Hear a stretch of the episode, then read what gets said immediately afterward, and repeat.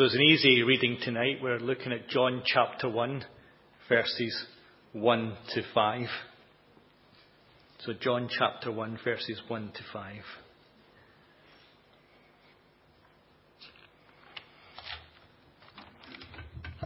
In the beginning was the Word,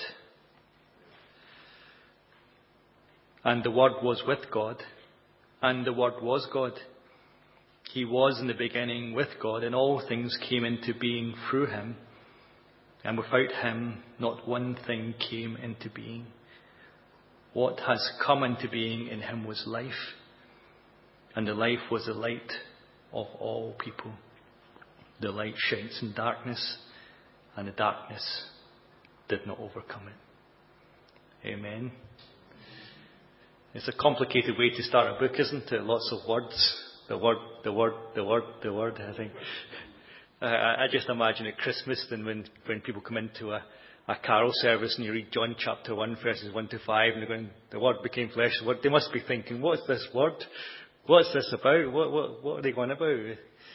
Yeah, it's a, it's foundational, isn't it? It's the, it's the very power and meaning of the gospel that God chose to come amongst us as His word made flesh, incarnate amongst us, God's very being with us. And I remember when I was studying, when we were looking at John's Gospel, they always, they always told us that John was a Greek Gospel.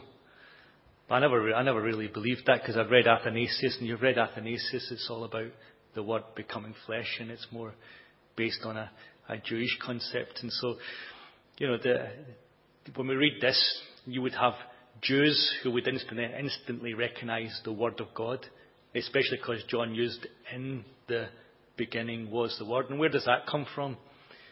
It comes from the very first words of the Torah, the Old Testament, from Genesis chapter 1, verse 1. So John's actually quoting from the very beginning of the Bible. In the beginning was the Word. And God created the heavens and the earth. And how did He create the heavens and the earth? With what? he said, and let there be. So God could have created in any way, couldn't He? I can imagine God could have just said, with a click of the fingers, God created. With a wiggle of His nose, if He has a nose, I don't know. Could have created.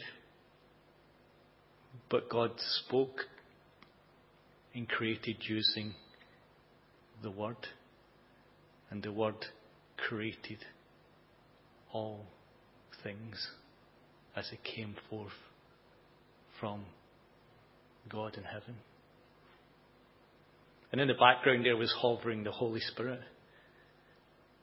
And the Spirit's there, hovering over all things, moving upon all things as this process of creation takes place as the Word creates the sun, the moon, the stars, the universe, the earth, the sea, the animals, all creatures, as the Word is spoken. Let there be light, let there be creatures, let the waters be separated as Word is spoke, the universe, everything comes into being and takes form and shape as the Word of God forms it and shapes it and makes it and creates it. It's incredible, isn't it? So this Word is foundationally important. It's the beginning of all creation, beginning of all life, beginning of all humanity.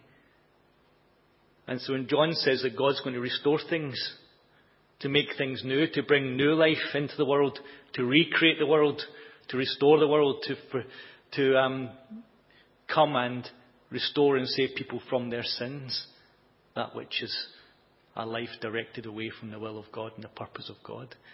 It is fitting that the person who created the universe, the Word, comes to restore that creation. Isn't that a beautiful picture?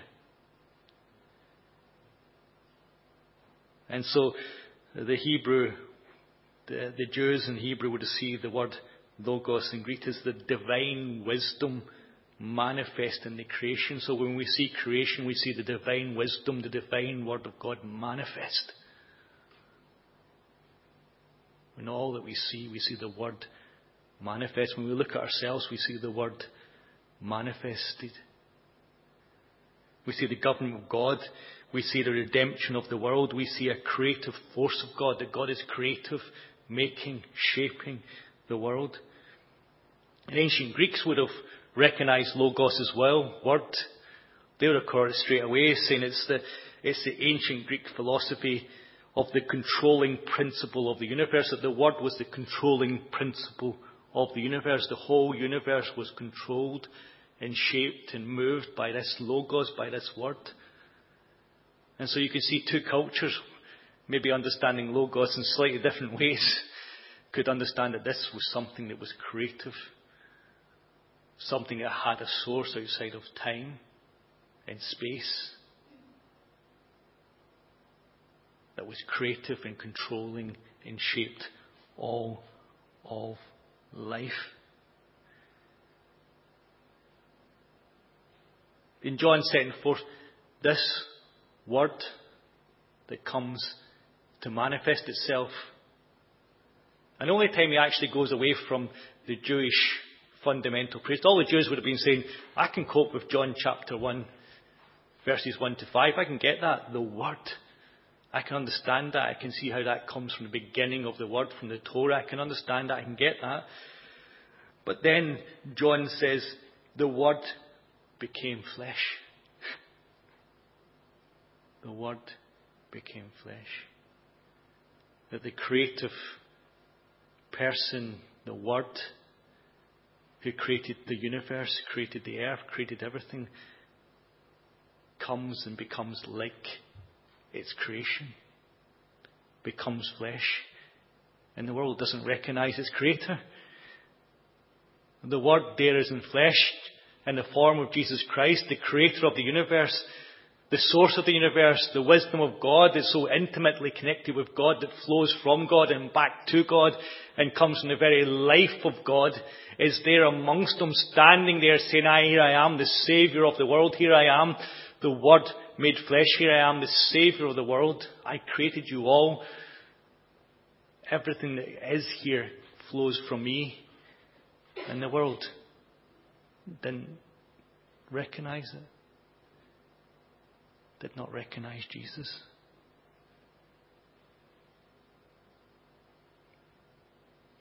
That Jesus was the Word of God, the personal wisdom of God, the wisdom and power in union with God. He's the source of life, the answer for life, eternal life. The Word is our Creator, yet we do not recognize Him. Yet there's something within us which is intimately spiritual, isn't there? I don't know, you're something that cries out in me, says, there's something more to me than just my flesh and my bones. There's something intimately spiritual about me.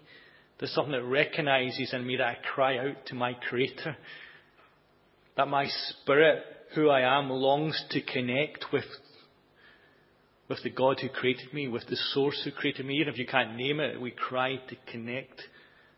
That we sense of meaning and purpose which is greater than just the means of our bones and our flesh. Yet John tells us here that here's God made flesh amongst us. for our salvation, that we might know God and love God and be in relationship with God. That He comes to forgive our sins. Again, Athanasius, you can read up in the, his um, on the incarnation if you want. It's uh, very good. It's only a couple of thousand years old, but it's still a good book to read. He talks about the problem of sin you see, the problem with sin in the world, that the world had turned away from God. It no longer recognized its creator. It didn't see the light of God anymore. It turned to its own ways, its own purposes, its own sinfulness, its own direction, and turned away from the ways of God.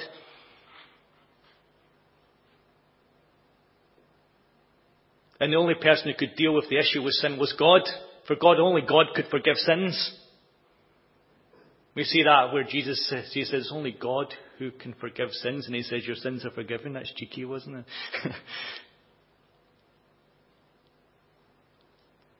and so the only person who could resolve and deal with the issue of sin was God. And it was the Word incarnate, made flesh, that came to deal with our issue of sin. It was the Word that created human, humankind, humanity, and it was only the Word that could restore it. Only God who could forgive sins. It was only God who could conquer Satan and death and restore a true knowledge of God. And that was only possible because it was truly God in Jesus Christ. And so John leads us to a point, even in five verses, in the first chapter of John, we encounter Jesus Christ as the Creator, the living God. Will you accept it?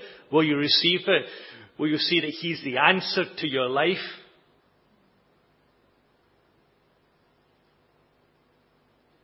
That in your sinfulness and your longing and your despair and your heart and all the things that you, you want to connect with something more than you and you don't know how to, Jesus is the answer. He is the way, the truth and the life and the only way to the Father, the only way to the fullness of life, the only way to joy and hope and peace is through Jesus Christ. Will you recognize Him? And John says, do you recognize Him? Do you see that He's the principle of life? He's the one who brought the whole of creation into being. Will you recognize Him? He's the one who brings light in the darkness. He's the one who shows us way to the Father. Will you recognize Him? Is it so crazy that God might become incarnate in flesh, that He might become like us to solve the problem of us? That's fantastic, isn't it? That God chose to be the solution, the answer, the purpose for us. In G.K. Chesterton he writes, the truth of course must of necessity be stranger than fiction, for we have made fiction to suit ourselves. and sometimes the truth just smacks us in the face, doesn't it? Sometimes the truth's unbelievable, is you can't handle it. You can't control it because the truth, because fiction is fiction. You can handle it. You can deal with it. It's not true, but the truth comes to us in Jesus Christ and says, here I am. What are you going to do about it?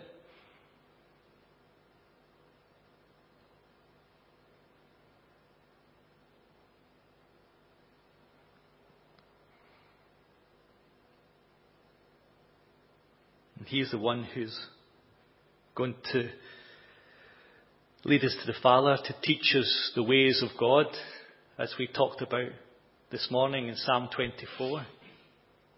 Who can ascend the hill of the Lord? Only those with a pure, pure heart and clean hands. But as we ascend that, Lord, we ask, teach us your ways. And Jesus teaches us the ways of God. How to live, how to love, how to live and work in the power of the Holy Spirit, how to heal, how to forgive, how to raise up the broken, how our lives should look as the light of, of God shines upon us through His Holy Spirit.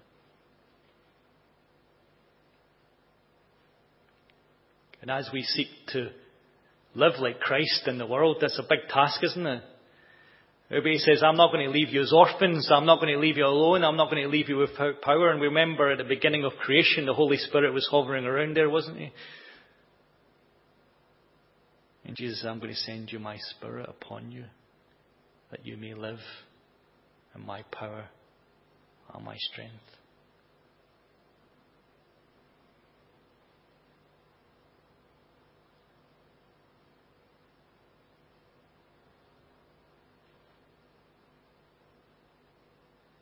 To this force, this power, this word that was spoken forth from the mouth of God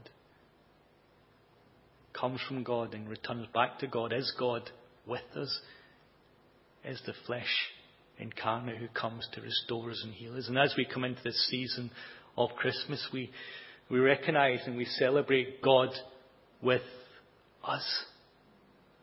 The Word incarnate. And He is the answer to everything. He is the beginning of everything, and He is the end of all things. And John speaks to us and says, Do you recognize Him? Do you recognize Him? Do you see this light that's come into the world, that God's broke into our darkness, that He's offering hope, He's offering us life? And will you receive that and recognize God with us? Amen.